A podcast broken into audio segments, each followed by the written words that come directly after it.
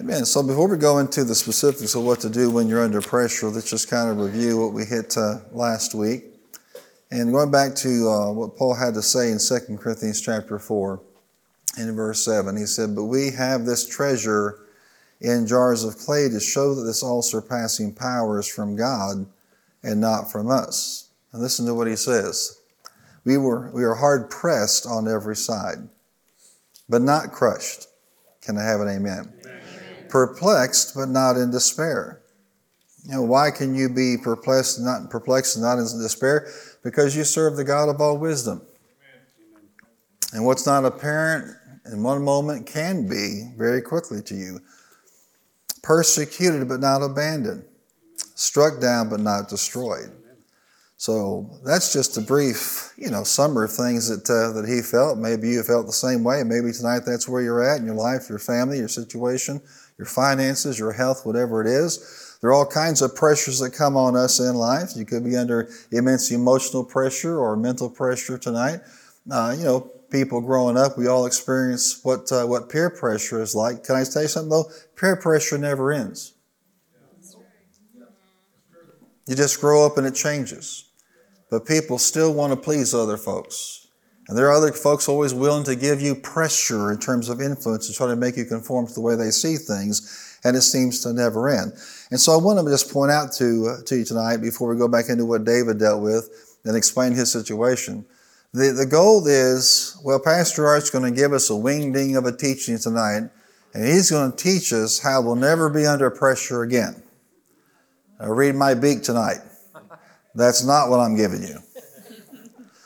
On the contrary, I'm telling you, as long as you're on this earth, you're going to be under some kind of pressure.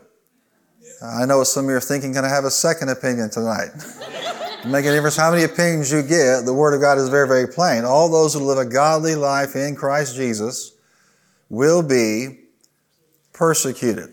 There will be pressure of various kinds. We're in a fallen world. That's just the nature of it. The essence of the teaching is to teach you how to deal with the pressure in such a way that you go on and you live a, a victorious life in Christ. So no matter how it presses on you, you have the ability to press back.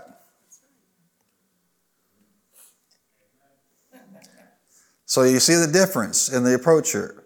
It's not, we're going to wave a magic wand and you're never going to have pressure again. No, we're going to give you something more valuable than that to teach you how not just to, you know, exist or, or put up with the pressure, but how to actually thrive by applying certain spiritual principles in your life. Now, most of you don't have to be told, yeah, there's pressure in this life. You know, when you're a child of God, the pressure increases. Uh, this world is fallen. Amen. Um, all the time we see folks trying to criminalize Christian beliefs and practices from preachers being arrested on the streets of, of London and Piccadilly Circus to in Canada, pastors being incarcerated for simply teaching the truth about human sexuality. It's there and it's designed to shut you up. And uh, at first, it's just, well, we don't like you. We're going to somehow defame you and criticize you on social media to the point where it becomes criminalized to be a believer. Right now, we're kind of in between those two. Can you sense there's greater pressure going on? Say it with me. Greater is He, that is in me than He that is in the world. Uh, so it's not, oh, pastor's going to teach us how to get out from all the, under all the pressure. No, he's going to teach you how to be victorious despite the pressure. And say it with me. Greater is He. Shout it out. Greater is He that is in me than He that is in the world. Raise your hand tonight if you're experiencing a you know, unusual level of pressure in some area of your life. Amen. So I walked into the right church tonight. Praise the Lord. I like it when I do that. there, are, there are some churches on this road that would not like me walking in their church and having much to say at all. So I'm glad I'm in the right place. David expressed this in Psalm 57. If you want to go there, we're going to look at verse 4 through 6 and then the rest of the chapter tonight.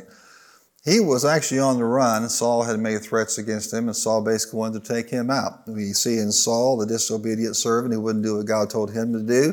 That leads, of course, to insecurity and jealousy. And they sang this refrain Saul has killed his thousands, but David has killed his tens of thousands. The Bible says he kept a jealous or an envious eye on him, and that turned into a murderous spirit. So the pressure on David is very, very real. And entire parties were going out for one thing in mind to take this man and those that followed him out. And here's what he says in Psalm 57. I'm in the midst of lions. I am forced to dwell among ravenous beasts, men whose teeth are spears and arrows, whose tongues are sharp swords. Even back then, despite the threat of, of, death through spears and arrows and swords, David is saying the biggest threat and the biggest source of pressure were the mouths of other people. And that's always going to be a source of pressure for you and for me. We've got to learn not to be moved by those things. I said we need to learn not to be moved by what people think about us or say about us. It's what God says about you that counts. Are you here tonight? He goes on to say, Be exalted, O God, above the heavens, let your glory be over all the earth. They spread a net for my feet. I was bowed down in distress. They dug a pit in my path, but they have fallen into it themselves. So, regardless of the kind of pressure tonight that you're under, uh, the enemy would love for you to believe falsely that there's just no way out. Well, in the Lord, there's always a way to victory.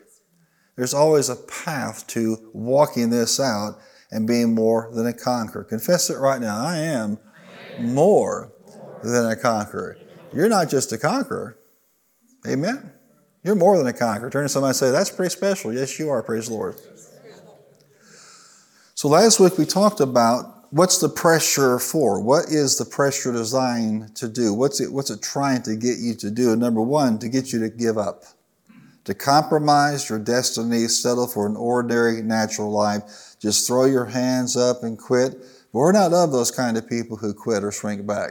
Say it with me I cannot be defeated, I cannot be defeated. and I will not quit. Now, I cannot be defeated is spiritual and scriptural truth. The I will not quit is about you having a decision that says, I'm not going to quit. No matter how bad it gets or how much pressure's on me, I'm not going to quit. That's on me. First part's on God and it's spiritual truth. He's all powerful. The second part is you and I have an attitude that we're just not going to quit. So say it again. I will not be defeated. I will not quit. Number two, they get into the flesh, which means they step out of the realm of the Spirit and the Word of God to deal with something in the natural they step out of faith. They step out of the confidence of God. They step out of the love of God. Sometimes it's a, it's a fit of flesh, and sometimes it's them trying to solve something. Raise your hand if you ever tried to solve something yourself and help God out just a little bit. Come on, raise it up high. That's what we call responding incorrectly to pressure. Now, while we all understand why we do that, how many would say, just like the scripture says, the flesh produces nothing? Did it help? No. Boy, was that definitive. Let me just ask it again for fun. Did it help? No. No. But how many, even after it didn't work, tried something else? well, that didn't work. Let's try five more fleshlings and see if the fleshlings are anointed. No, they're not. You got to find the wisdom in the mind of God in that situation. Another thing we do when it comes to, um, you know, getting into the flesh here, a fit of flesh means that we just emotionally respond in an inappropriate way. And that causes us to make even worse decisions. Never let your emotions run you when you're under pressure because you will make a mistake. You will make that thing worse. You do not make situations better. It's the same principles when we say when you're, when you're grieving, when you're under the, the stress and the strain of a spirit of grief trying to come on you, that's not a good time to make life changing decisions. It's the same thing here. Diving further into the wisdom of God rather than trying to solve things in the flesh when you're under pressure is the good way to handle it. Now, it, you know, likened to this is when we're under pressure, so then we turn and try to put other people under pressure to fix it for us. If you're under financial pressure, that's not time for you to put somebody else under financial pressure to fix your problem. That's not faith. Amen. And it's a type of coercion, and that God's not going to bless something like that. Amen? It's like you show up to church with a real nice watch, and some brother walks up to you and says, You know, I'm believing God for a watch just like that. Yes. And maybe, just maybe, the Lord's leading you to sow that thing. Are they believing God? No, they're believing you. They're believing you to deliver that watch into their hands. That's not faith. That's called witchcraft. That's manipulation. It's fine to come in when somebody comes in with a nice watch, God bless them. You know, just as an example, said, let's praise the Lord. I'm, I'm rejoicing with you. Glory to God. You know? But if you add to it, I'm believing God for a watch just like that, well, you're headed down the right, the wrong path. Say. I don't need to put pressure on people. Y'all realize that, that the Lord is your God, and He's all powerful, and He is all sufficient. He has everything you need. Does that make sense? Uh, you're going to receive whatever it is you need by putting pressure on the Word of God, not on people. A whole lot faster than you'd ever get ahead with people, putting pressure on people. And besides that, you'll find out that people will get a, a clue what you're doing and stop returning your texts and your calls. Amen. Amen. And, you know, there's a lot of so called charismatic witchcraft that goes on in the name of the Lord. When you have a need, you go to God. Can I have a better amen than that? Amen. You go to Him because He has proven time and time again He is faithful, isn't He, church? So, this pressure that you're under is designed to get you to give up, to give in. Number two, to get into the flesh. Number three, to come off of the Word of God, to under pressure turn loose of what God has said. Mark 4 paints this picture very, very clearly. You're doing just fine. You know, you believe the promises of God, you spring up in joy, and all of a sudden, when trouble or persecution comes because of the Word of God, you wilt away or you fade away. Why? It doesn't say if trouble or persecution will come because of the Word. It says what? when. If you get into the Word of God, you can guarantee that you're going to be a target for some kind of trouble or persecution. Some of you are thinking, well, what's the incentive for doing that then? because you receive more in this life by being a faith person. If you could see your life on two different tracks, one with faith, one without faith, there's no comparison as to what God's going to do with faith in your heart. You're going to live far below your privileges if you don't live the faith lifestyle. So even though we see God doing more in us and through us, through the lifestyle of faith, the sower sows the word and the word comes forth and springing forth. When that trouble of persecution comes, that's not a time to throw down your faith and let go of that promise. You know what time it is? It's time to grab on with both hands and say, you know what? I'm not throwing down. The word has brought me this far and the word will bring me the rest of the way. You hold on to that.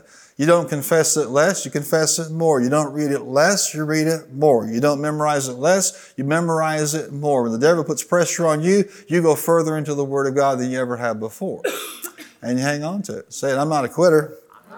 I'm not getting into the flesh. And I'm not turning loose of the Word of God. In fact, Mark 4 indicates that people are, tend to actually get offended over the Word.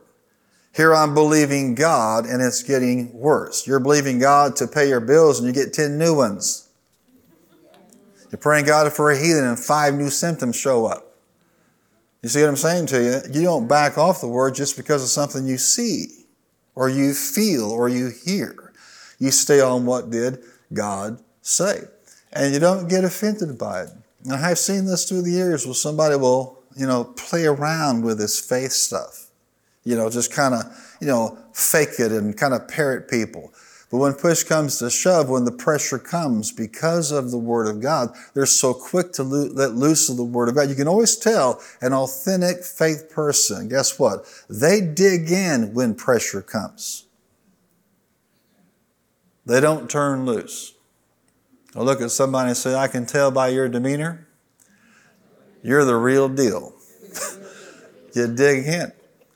But what's the pressure designed to do? Ah, that stuff doesn't work for you. It only works for certain special people. That stuff isn't scriptural. I can just uh, go around this room because I know enough of the stories in this room to tell you what God has brought people through. And the people that say the faith doesn't work, they're liars. Or they're just ignorant of the Word of God. It works. Amen. Our lives would be just a, a far cry from what they are without the principles of the Word. Amen. Turn to somebody and tell them, great things happen when we believe God. That doesn't mean somebody's not going to heaven if they choose to live a different lifestyle than the lifestyle of faith, maybe a little more religious and legalistic. If they've accepted Christ, they believe in their heart, confess with their mouth, they're our brothers and sisters. They'll be there, but their life on this planet will be far below their privileges. Amen. I don't know about you, but I've come too far to give up. Amen. Put too much into it, too much time, too many services. Some of you are thinking, yeah, I've heard too many of you your sermons. so much you're preaching, I'm not backing up now. Amen. This is designed also to get you, uh, number four, to think negatively, to come out of a place of peace. Great peace, the Bible says, have they who love your law, nothing can make them stumble. Nothing, nothing can offend them, nothing can scandalize them because they're just so focused on the Word of God. Psalm 119, 165. Isaiah 26, uh, verse 3 tells us great, uh, not just great peace from the Word of God, but when your mind is fixed and stayed on the Lord Himself, there's a great peace available to you. So what do you do? You don't think negatively. You don't go around, this isn't going to work for me. You know, nothing ever good happens for me. Yeah, I believe God, and I get smacked down again. You got to, uh, you know, police your own thought life and arrest those rogue thoughts and don't give them any place. Nobody can take dominion over your own mind but you. Let me try that again. Nobody can take dominion over your mind but you. And if you won't do it, nobody's going to do it. And you can look on the outside like a good little Christian and everything's together, but if you want real peace under pressure, you got to make sure your mind is fixed on the Word of God and stayed on the Lord. And the devil will do everything he can to get your mind off the Word of God and off of the grace of God. Amen? Off His presence. Number five, the pressure is there to get you to speak the problem. Um, it's often said, and we've often taught this, that um, you know, there's there's the voice of the devil, there's the voice of the Word of God, then there's you. And guess who the deciding factor is? That's you. And how do you decide? How do you demonstrate what side you're coming down on? With your mouth. Don't let the devil have your mouth. Your mouth is, of course, the, key, uh, you know, instrument in terms of guiding your life. It's like the rudder of a ship. And you and I have to make sure we maintain faith pressure on that don't start talking the problem. People oftentimes under pressure will spend more time talking about the problem than they do the Word of God. I mean, you can hardly find, of course, any kind of problem you've been going through and not find a ton of scriptures to go with that thing. Amen. Got a healing problem? There's a ton of scriptures. Got a problem in a relationship? Tons of scriptures. Got a lot of problem in your heart in terms of unforgiveness and bitterness? There's a ton of scriptures. Have a financial issue? There's a ton of scriptures. You can either speak the problem or you can speak the word of God over that situation. Turn to somebody and tell them the devil's after your mouth. I mean, God help us if we don't use our mouth against our own lives. There's enough coming at us. Amen? You've heard the concept of friendly fire. When your forces actually make a mistake and actually end up shooting somebody that is either on your team or an ally associated with your team, it's tragic, but it happens. How horrible would it be for you to use your mouth against your own life or against your family? Amen. Confess the word of God over your family. Well, I've got some honorary family members. It Doesn't make any difference. Speak the word of God over those family members. If you keep saying what they are, they're never going to change. If you keep saying what you are, you're never going to change. So don't use your mouth as a weapon against your own life. So that's the, the goal of the devil is to get you to give up, to get in the flesh, to come off the word of God, to think negatively, to speak the problem. But turn to somebody and say, I'm not going to do that. So then what do you do to be victorious under pressure? I want to give these principles to you and spend most of the time talking about number three tonight. But go back to Psalm 57. And the first key for you and for me when we're under pressure is to take deliberate refuge in God. Where do you run to when you're under pressure? Well, a lot of people run to entertainment, they run to drugs, they run to alcohol, they run to illicit relationships, you know, they, they run to anything but the Lord. You need to run and make Him your refuge. And there's specific ways in Scripture that we do this. Well, let me read this uh, uh, verse 1 with you and read this. Have mercy on me, my God, have mercy on me, for in you I take refuge. In whom? In God Himself. I will take refuge in the shadow of your wings until the disaster has passed. This means that we go deeper into His presence under pressure and deeper into His Word under pressure. We don't begin to drift. You see people all the time and they're under pressure and something's not working. They, they drift from the things of God. They'll drift from the place of prayer. They'll drift from a place of, of Bible reading and study. They'll drift from church. They'll drift from their ministry. These are all huge mistakes and they're all based on pressure on your mind, on your emotions, on your life, on your finances. It's the wrong decision. We don't unplug from God when we're under pressure. We go in deeper. Can I have a better amen tonight? You go in deeper. The same principle when you make a mistake, you don't run from Him. You go to Him.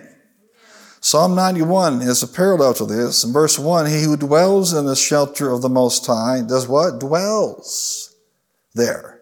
It's not something you come in and out of. It's your lifestyle to walk with Him and plug in in a deep way. They'll rest in the shadow of the Almighty. I mean, that's a pretty safe place to be? Notice two names of God here. Most High means El Elyon, which means if you're under great pressure, He's bigger than your pressure. He's the Most High. Say with me, He's the Most High. I like what Creflo said. Well, he, if He's the Most High, then the devil's most low.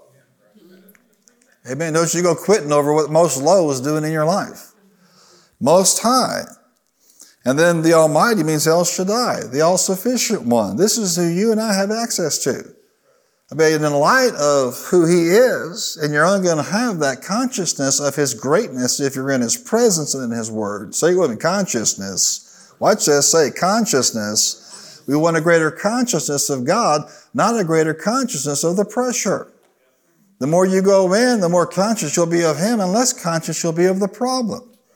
And in this room, this room today, there are a pot full of problems, but if we want to be, you know, God conscious, we have to dive in in the midst of that pressure. A lot of people do just the opposite. They withdraw. You see it all the time. Look, it doesn't make any difference what you used to do. You can make a decision tonight that I am not going to withdraw under pressure. I'm going deeper in under pressure. Watch this. I'll say of the Lord, He is my refuge, my fortress, and my God in whom I trust. It later goes on in the scripture to talk about being covered with his feathers and under his wings you'll find rest. A lot of people believe this is actually, you know, a, uh, a declaration of the precepts or the principles of God's word. You're safe in his presence and you're safe in his word. Say I am safe in his presence. I am safe in his word. And let me tell you something, when you're under pressure, the church is not your enemy.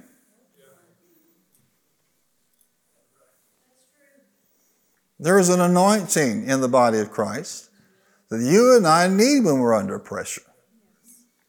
And never does, well, when you're feeling better, you know, plug back in. When you're feeling better, start serving again.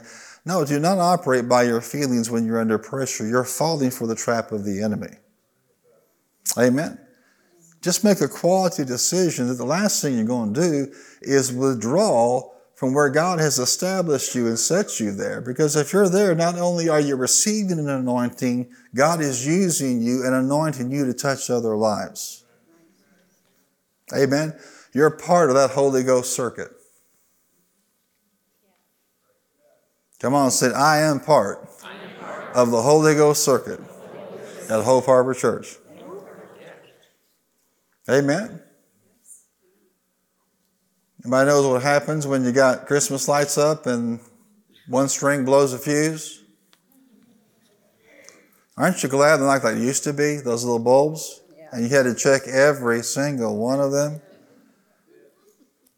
Now, if you're like me, you don't even bother, you just throw them away. I, was, I started to say go to Walmart. No, not if you want to be tormented, go to Walmart, amen. Those people are nuts over there. I think of the scarecrow when I think about them. If I only had a brain.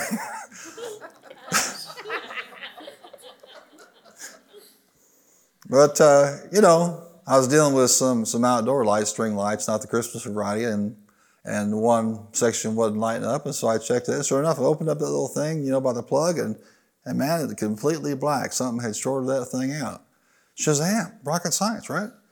And very conveniently, next to the one in that plug was a spare. Lightning fast mine. I'll pop out the one that's blown and I'll stick the other one in.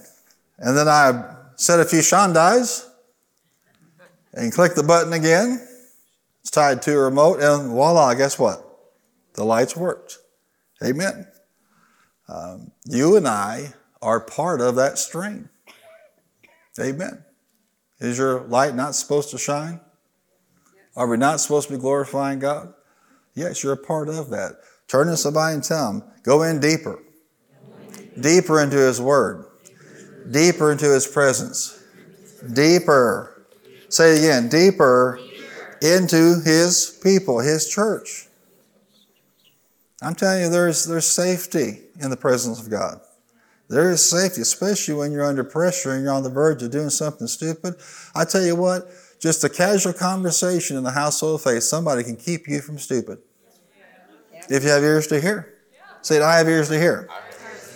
And I don't care how long you've been, uh, you know, a believer. At some point in time, the devil has put pressure on you to unplug from his presence, to unplug from his word, to unplug from his people. Amen. And maybe you've yielded at some time to that. But we're not talking about what you used to be. We're talking about what you are right now. I have, I have heard this in my spirit now for weeks that this, this congregation in its present configuration is the hungriest bunch of people I've ever ministered to. And I'm telling you, that's saying something. Because I didn't start doing this a week ago. I mean, we've been in full time ministry somewhere since about 1988. I'm telling you, when you see an intensity like that, get ready. Turn this to somebody and say, You're going up another level. Come on, tell them you're going up another level. And your family's going up another level. And your church is going up another level. If you're excited about the things of God before, get ready. I say, get ready. Amen. Well, how can you tell? Well, there's less snoring going on when I'm ministering than there used to be, for example. Uh, you know, let's focus on pot roasts and things like that. It's hard to explain to you when you're in the ministry, a preaching, proclaiming, teaching ministry, but you can just tell when somebody is there. You understand what I'm saying to you? Um, there are some people that are physically there, that kind of a thing, but you can just tell. And over time, you can tell, you know, what are, what are most people doing? It's a, it's a spiritual thing. And I'll tell you why that matters. Um, and Keith uh, Moore, Rodney, is famous for saying this and teaching this, but it's so true that utterance in a service is not just affected by the one who's called upon to deliver that message. It's affected by everybody that is there. Which means when, when people are hungry and dialed in, it causes things to be pulled, amen, from whatever revelation there is there in that communicator but it calls upon not just that, but upon the Spirit of God to speak through that communicator. Things they didn't even intend to say. Now, those in the ministry will call that prophetic preaching, prophetic teaching, because it may not be in the notes and then big joke about that. That's not the point. The point is he's trying to get something across, and something in that class or service was brought out by divine will of God because of the what? The faith of the people in that particular service. You see what I'm saying to you? So that just means, uh, uh, despite the pressure, there are a lot of people in this church that are going deeper. Say it, I'm going deeper. Deeper in the Word, deeper in His presence, deeper into the things of God, deeper into the church. I tell you, it matters because there is, um, there is a, an anointing and an unction there in the corporate setting that takes us all further than we could possibly ever go just on our own. And if you've been uh, involved in a teaching, preaching ministry, you've taught a class, you know there are days when you're, uh, you're teaching just simply from your knowledge base. And there's nothing wrong with that if it's biblical. Say it with me if it's biblical. But there's just a whole nother flow when you know that there's a demand out there. Somebody walked in that building making a demand. My point is, there's a whole bunch of somebodies in this church that keep showing up making a demand and we just keep doing this. How many want to just keep going up higher and higher and higher? Let Him take us as high as He wants to go in these last days because we need everything that He has. So, what are we doing? We're under pressure. We're taking refuge in Him. Say it with me I'm going deeper in His Word, in His presence, with his people. Glory to God. I take refuge. Number two, cry out to him. Listen to this in verse 2 and 3. I cry out to God Most High, El Elyon, the Most High God, who vindicates me. He fulfills his purpose for me, one translation says. He sends from heaven and saves me, rebuking those who hotly pursue me. God sends forth his love and his faithfulness. Here is somebody under pressure who's crying out to God and expecting that God's going to take care of the people that are coming after him. Now you can go into the flesh and try to deal with people and situations. And how many know a lot of our pressure does come from P E O P L E? Amen. I've never looked at our dog and say, I'm getting an awful lot of pressure from you, and I'm tired of it in Jesus' name. 99% of the pressure I've experienced in and out of the church is what? People. I'm not a veterinarian. I don't I run a rescue society for animals. Say it with me, it's people. Say it again, it's people. Say, cry out. Cry out to the Lord. Now, watch this. When we say cry out to the Lord, we're not talking about how loud you shout. It's not the intensity or the volume of the sound, it's the intensity of the heart. When Hannah was barren, she knelt down in God's presence and her mouth was moving, but nothing was coming out. And Eli, being in a stupid spiritual state as a leader, couldn't discern that she was crying out from the heart. She wasn't drunk and she made it plain. But I'm out here pouring my heart out to God. Well, how many know that God answered her prayer? God responded to that. So don't think that, that cry out means make a bunch of noise. Now, our dog Bluey has got the biggest mouth of all dogs anywhere in the county. Um, Kelly has an Apple Watch.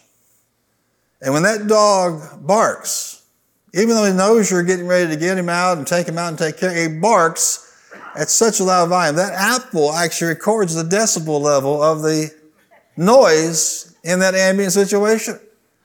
Let me put this in perspective for you. A typical service at Hope Harbor is around 88 to 92 decibels, depending on how many people are here. Does that make sense? Typical worship service when you have uh, vocalists, multiple vocalists, multiple instruments, that's the way it is. You know, and somebody believes that you shouldn't have instruments, bless their hearts in their worship service, that's up to them. It's, it's lower, but we like the instruments, hallelujah. We like making a joyful noise, hallelujah. I like the drums and the guitars, amen. I like it all, glory to God. And apparently God does too because he mentions most of these instruments in some fabrication, even in the Old Testament, glory to God. Um, but uh, we're here about uh, nine, you know, 88, 92, something like that. Uh, a rock concert, like the Eagles in concert, their farewell tour, about 125 decibels. Bluey, 100 decibels. That's why we call him Big Mouth around our house. and, uh, you know, if you hang around that long enough, it's going to do some damage to your hearing. So we're not talking about the intensity of the sound or volume. We're talking about what? The intensity of your heart. Are you here today? You cry out then. What's going to happen if you do? Well, he's going to vindicate you. He's going to clear you of blame and suspicion. Suspicion. Some people have leveled blame at you. Some people put things at your feet. You know, some people have soiled your name. Can I tell you something? Roll that over on God. He knows how to take care of his people. He is a master at clearing the decks. You do not have to go around defending yourself. You don't have to go around whatever. Sooner or later, these folks that do this kind of thing will hang themselves with their behavior. And they will prove, amen, that God is just vindicating you in that situation. Of course, it did happen with David eventually. Amen. It says that he rebukes those who hotly pursue us. You're crying out to God, not at 100 decibels necessarily, with intensity of heart. He comes along and he deals with those that are pursuing you. In other words, they're putting pressure on you. He comes after to defend you and to rebuke them. What does that mean? Write this down. It means to forbid and to restrain them.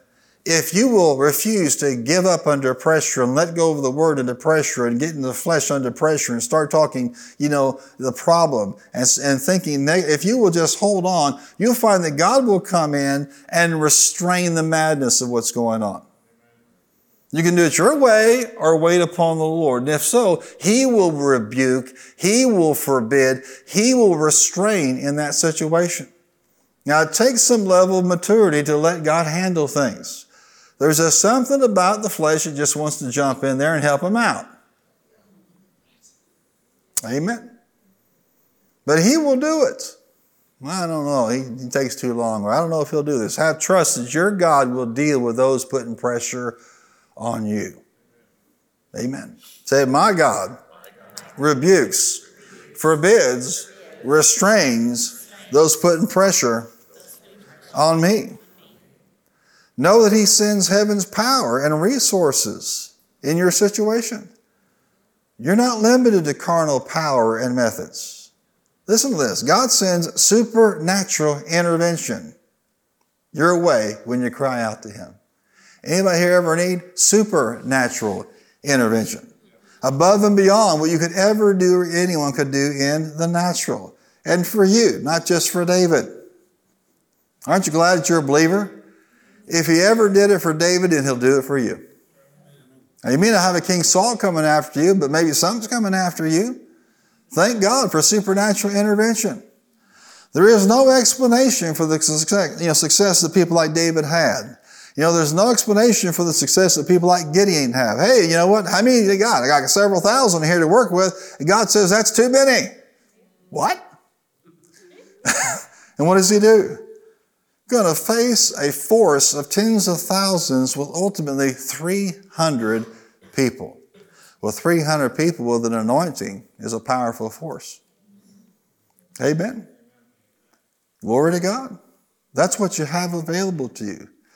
And, uh, you know, if you're not careful, you live life like everybody else is natural, and you forget that at any given moment, God could release a supernatural answer your way. How long does that take? Just like that. Here comes the answer. Here comes the wisdom. Here comes the deliverance. It all starts with somebody having an intensity of heart to cry out to God. He's no respecter of persons. If he's done it before, he'll do it again. Anybody here ever cried out to God and you watched him move? You had no idea how. Look at somebody and say, How is not your business? Crying out is your business. The how is not your business. How's he going to pay this off? How's he going to supply this need? That's not your concern. Your concern is to cry out and trust him that he's going to do it. He's got a million ways to meet your need. Amen. And then finally, he uses something really, really strange to do it or unique to do it. Think Jerry Savelle talks about the you know time that he was believing God for you know first airplane he went to do a meeting in this town, and uh, at the last minute they canceled on him. Said we don't want any part of your ministry, so he found no laundromat that was closed.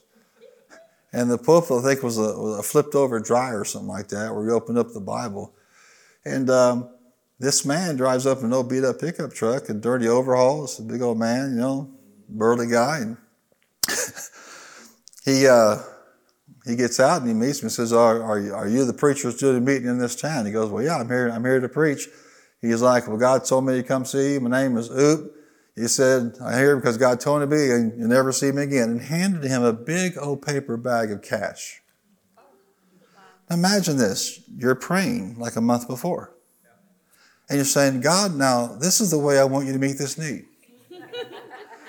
I'm going to go to a town and they're going to reject my ministry. And so, without advertisement or location information, I'm going to start preaching out of a laundromat that's been closed. And you're going to send this guy up in this old beat up pickup truck. And he's going to get out and he's going to bring me a big, you know, bag of money in a paper bag. That's how you're going to do this, God, in Jesus' name. you wouldn't have thought of that in a million years. Isn't that the truth? And how many know that God has met your need in some ways that you never would have thought of at all? He has a thousand ways to, and He has people out there that will listen to Him. Amen. so the how is not your part. Come on, shout out the how is not my part. The crying out is, the intensity of heart is. And there he goes. He finds that way that he wants to use. He finds that person he wants to use, or situation, or circumstances, or open door. And I, you know, God's been faithful. He has done it, but maybe not the way that you would have ever conceived. Um, he has a lot of those stories. I believe he lacked forty thousand dollars on the hospital they were building in Kenya. Kenyans had given the government had given him land to build a hospital there. Oral Roberts was actually going to supply the doctors for that facility, and he had funds, but they were you know earmarked for other projects. And so, you know, he's at a at a meeting in uh, Texas, and uh, he's about to go uh, up on the elevator, and last minute, you know how those doors close like that, and here comes somebody's hand and opens the door. This lady, she's just been out jogging in a, in a, in a pink running suit, and she just gets on, says hello, greets everybody. She's standing there looking at the, the inside of the door, and then comes to her floor. And before she leaves, she turns and says, Brother Jerry, the Lord told me to give you this. And it was a $40,000 check. You can praise God for it. What you don't want to say is that stuff never happens to me. Wrong attitude. Shout it out. That stuff happens to me all the time. Come on, say it again. That stuff happens to me all the time. Now, Jerry was praying about that earlier in the day. He's saying, Lord, here's how I want you to do this. I'm going to get on this, I'm going to get in the elevator with other speakers. And at the last minute, this lady who's been out running is going to come in and put her hand on the elevator door and stop it. And she's going to get on board and sit there very politely until she comes to her floor. Then she's going to turn around and hand me the check, the amount we need to complete the construction project in Kenya. Lord, thank you in Jesus' name, amen. Not in a million years. And you and I have been programmed to think, amen.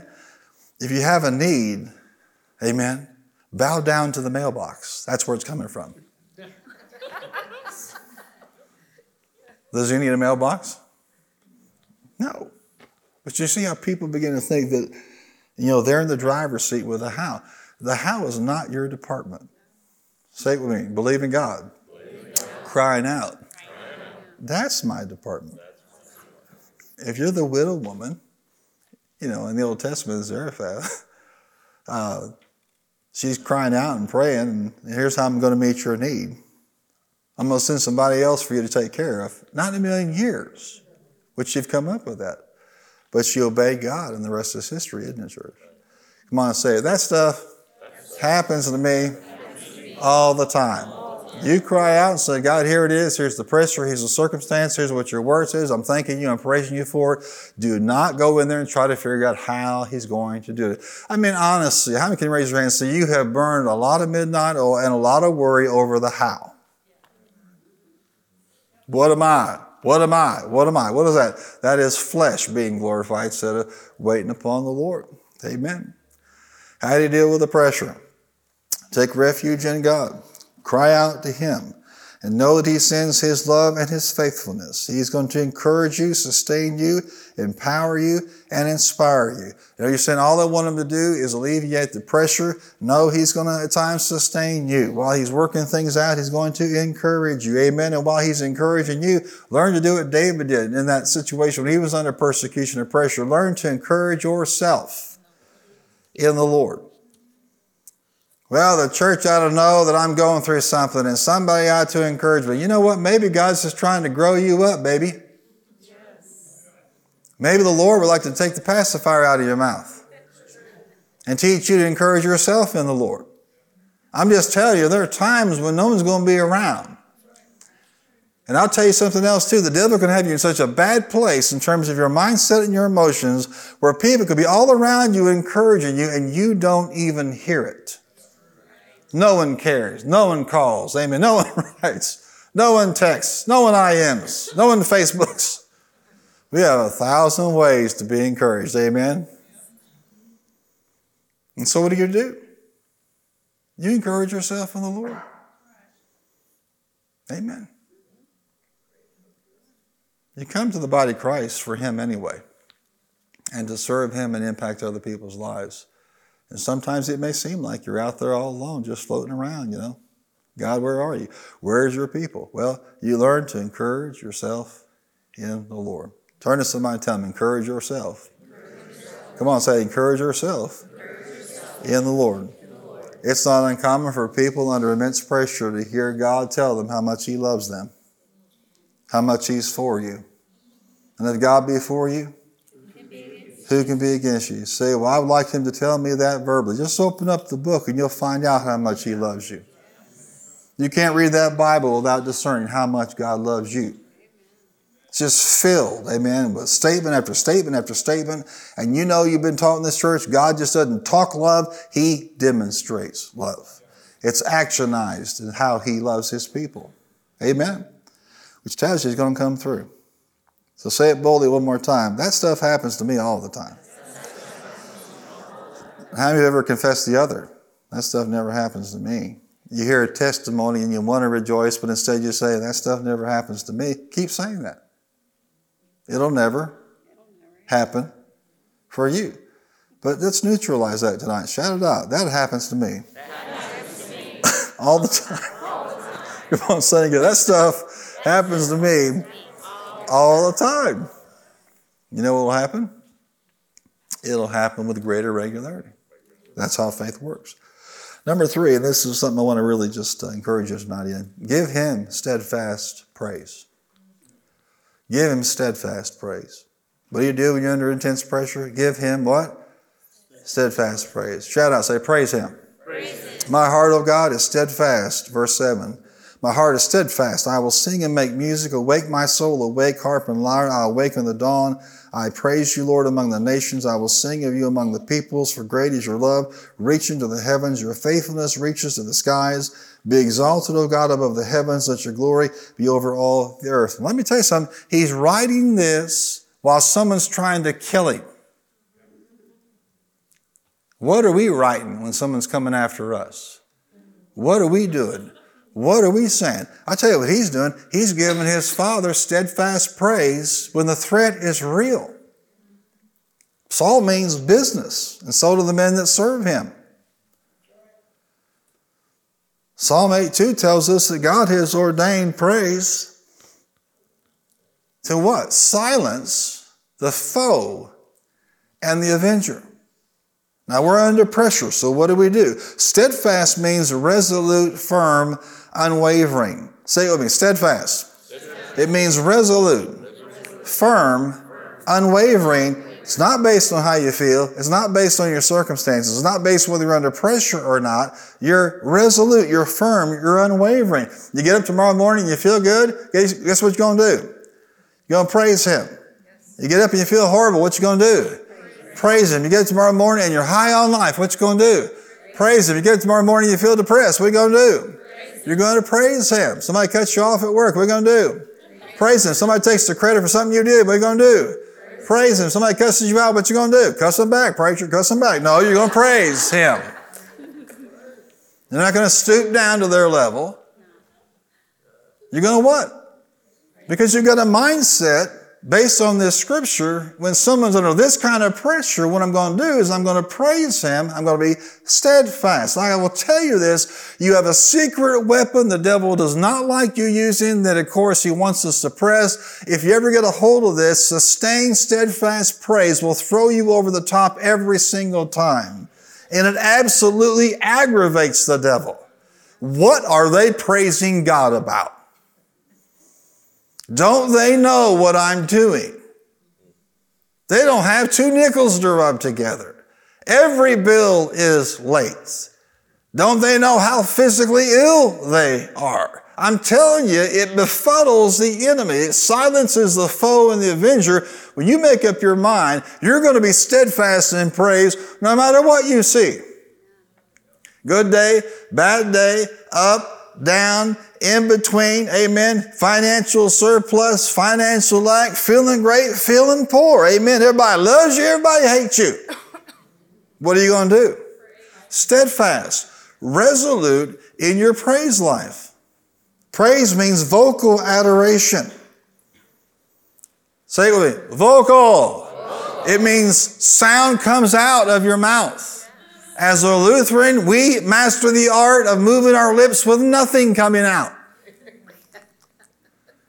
But that's not what you are. Amen. You're a praise people can have it. Amen. And it means vocal adoration. It is not silent, quiet, contemplative worship. That's not what's being taught here. It's about you giving God resolute, amen, vocal adoration. If it's not vocal, it's not praise. Come on, say it. If it's not vocal, it's not praise. Listen carefully. You will find that the victory very rarely comes in silence.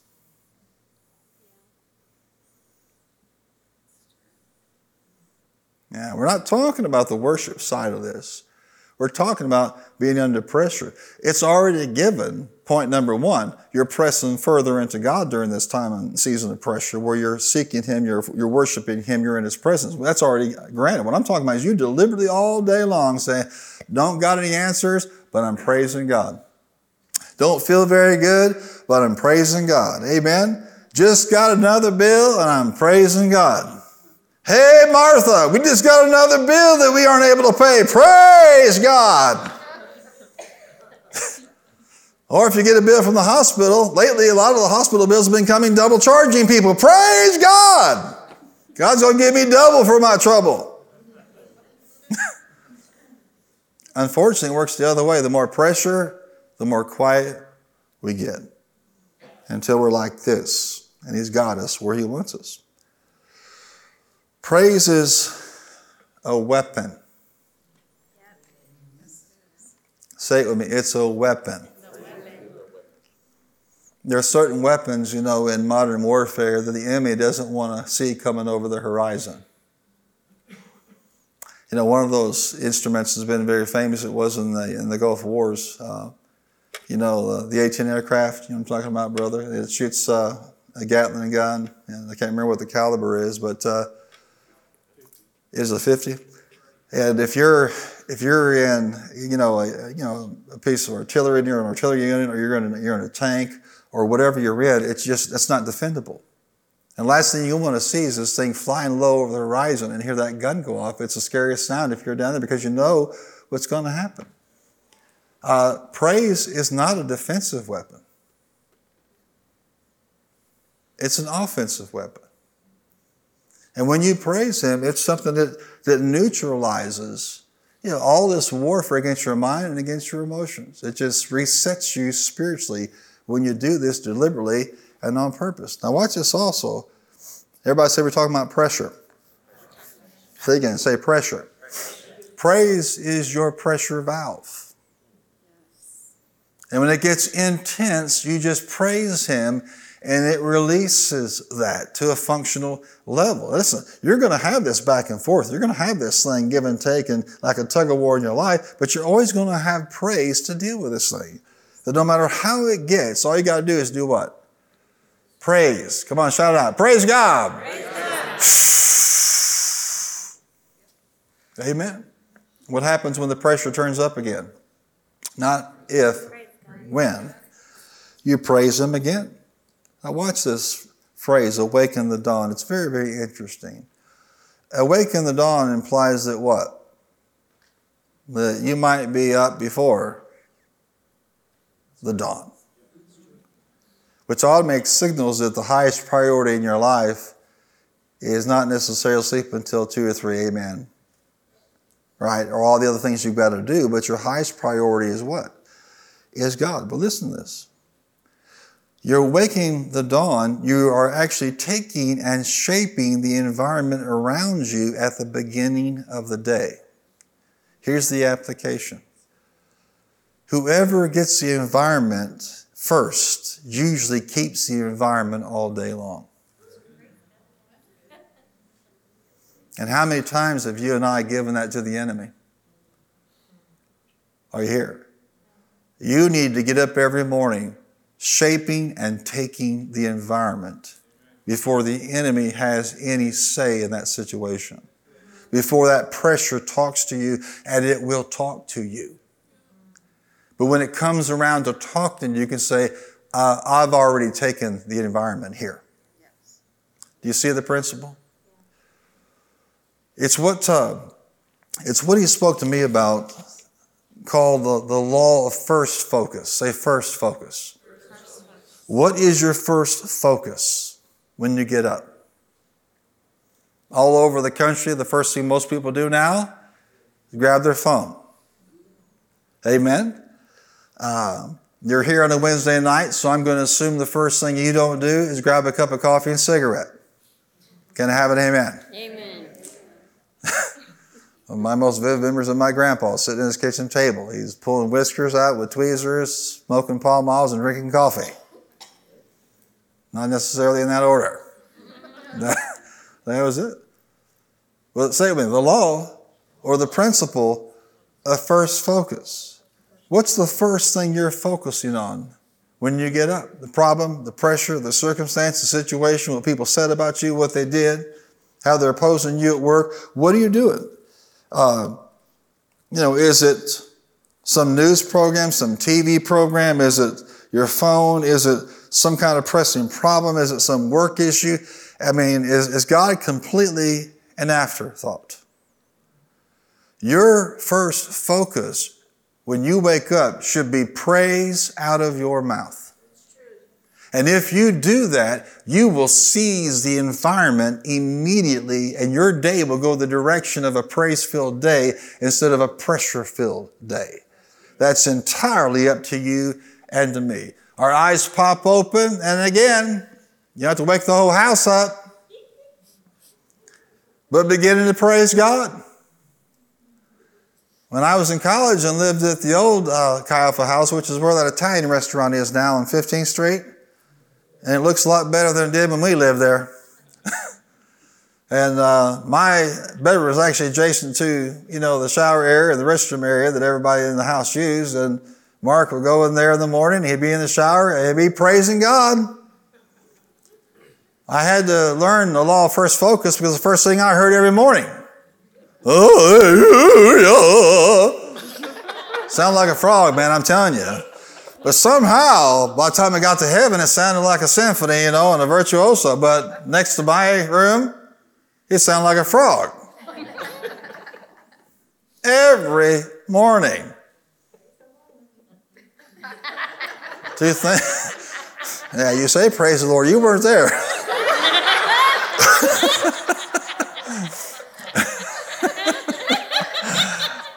I really, looking back on it, was just his way of getting us up for morning prayer, you know, that kind of a thing. But I'm just telling you, the guy could win souls like nobody you've ever known.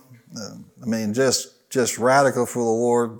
Yeah, disciple people and people who listen to him were blessed because of it. You know, people who didn't. You know, this is the way it is. You listen to the Word of God, you live a blessed life. You don't, you don't. It's up to you. but uh, that was that was just the practice. First, focus. Say it with me, not my phone. See how weak that was? That was like... Some of you are visibly shaking right now. Say, not my phone, not cigarettes, not coffee, not TV, not news, not work, not emails, not text messages, but what? Your praise. The law of first focus. And when you do that, you will strip the enemy of that day.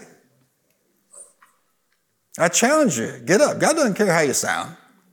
Chances are you sound better than Mark. He's probably had a vocal transplant by now in glory.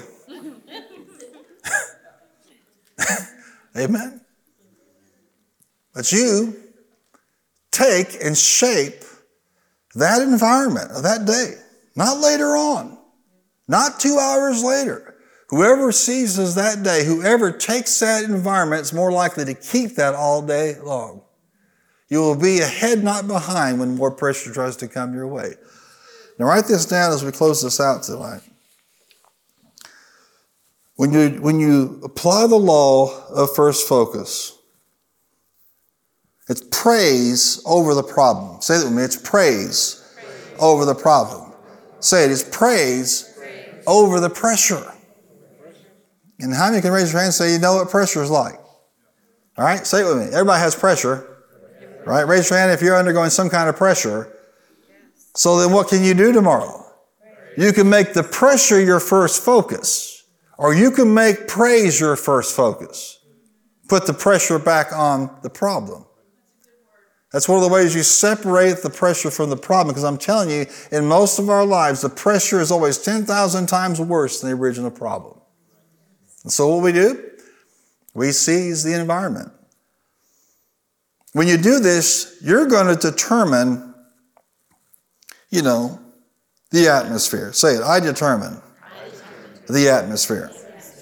It's going to be peace and joy and victory and faith. There's going to be a spirit of faith upon you as you walk out the door because you determine, you applied that principle and you first focused on your praise life instead of the pressure. Amen. Number two, this is how you determine the attraction in your life. How many want to attract good things into your life tomorrow? Or more problems? As you set the tone with your praise life, as you get up, you waken the dawn, the law, the, the first focus. Not only do you set that atmosphere in your life, you walk around in joy and victory and peace. People don't even know what's going on with you. They think you're high or drunk. No, I'm just uh, applying the law of first focus. And I'm squarely upon what God said and what He's doing in my life, and I'm praising Him for it but you also, you know, set what, what's attracted into your life. Not necessarily in a, day, in a day, you know, given, you know, specific day, but over time you'll see this work out. You will actually attract things into your life when you focus on them. You focus on that problem more, guess what you're going to have? That's how this works. You're actually demonstrating faith in the pressure in the problem. And instead of doing that, you're going to praise God. Amen. And when you praise God, you get to track the things associated with God. Hallelujah. Can I tell you this? God honors those that praise Him. Praise is a manifestation of honor towards the Lord. And when you don't even have the strength to look up and you go ahead and by faith praise Him, it honors Him. And you're going to attract powerful things into your life. Say it with me, it determines, it determines. the atmosphere. It determines what I attract. Number three, it determines your attitude. And everybody in your household will say amen. They'll be so glad that you apply the law of first focus and praise God. I'm just telling you that praise makes you kinder. Praise makes you more polite. It's very hard to go through the drive through and be praising God and then bite somebody's head off. Praise the Lord. Hallelujah. Glory to God. Are you kidding me?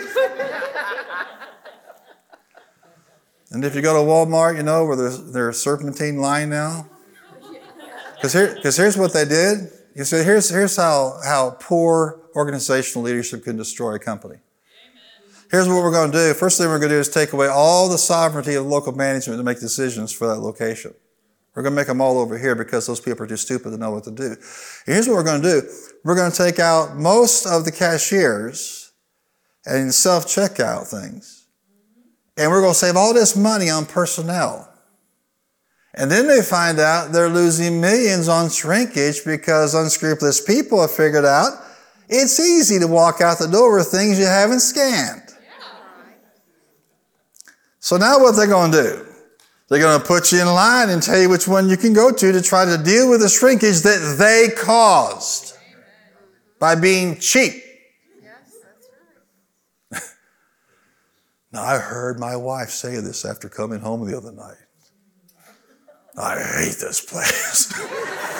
this is Miss Walmart. Me? I stay away from that place like the plague. Y'all remember before COVID when they were open like all night long? If I went to, if I went to Walmart, it was one o'clock in the morning. Amen. Just nothing. And when you're going through that serpentine line, praise the Lord. Hallelujah. I actually know how to fix their wagon. It's a little bit mean, so I'll tell it to you and then you just forget about it. Amen. Go back to praising God tonight. but like have a have a flash mob, like two or three hundred people show up and everybody fill up their baskets, at least one to the brim. Make sure there's perishables in it. And then everybody just walk out the door. Just leave them right there. you like that, right? the people. So what do you do instead? Say with me. Law first focus. I'm not focusing on the stupidity. I'm not focusing on the line. I'm doing what? I got up that morning, awake in the dawn, praising the Lord, and I'm not letting Walmart get my victory. So what am I doing? I'm just praising the Lord. You know, if I lived in LA and had to sit in traffic two, three hours a day, I'd be tempted to lose my victory. But a lot of people spend time working that kind of a thing. And a lot of believers actually just take that time. You know what they're doing? That's the praise time. That's the worship time. Now, you're going to have opportunities for pressure and frustration every single day. But your first focus when you get up that day, that's going to determine it. Now, I'm not saying you have to pray five hours that morning before you walk out the door. I am saying, though, that just starting your day with the right focus before everything else, it is going to help you deal with the pressure it's going to bring peace and victory and joy into your life, and you're going to seize the atmosphere that day. Now, honestly, somebody raise their hand if this is you. There have been many days where you know that you did not shape the atmosphere before you left the door. You just did not do it. Bunch of heathen, I'm telling you. no? Anybody just anybody here? So what can you do? You can make a quality decision. The law of first focus. Look at somebody say the law of first focus. Don't let all these other things be the first thing that you focus on. Focus on praise. Why? It's a weapon and it is a pressure valve for your life. Amen. See, you're never going to have a time on this earth where there's just no pressure. That's, that's my goal. I'm using my faith preacher for no pressure. Let me know how that works out. You know, a lot of people do this. They think, I don't want to ask God or believe God for anything else because every time I do, it's a faith assignment. There's pressure there. The nature of walking by faith is that you're going to have times of pressure. And you can either try to sustain yourself underneath that, you know, yourself, or you can rely on God to do it. But say it one more time the law, a first focus. Not after you're already aggravated, already got five horrible emails. Amen Got some text from some family member you haven't heard for a long time, and all it is is negative. Or got some bad news about somebody's health, or got a bill. Don't wait until something else is your first focus. Focus first on Him by praising Him. And watch how much better you'll handle all that news when it comes. Can you get a hold of this tonight? You receive it in Jesus' name? Come on, give him a hand clap and let's thank him for it.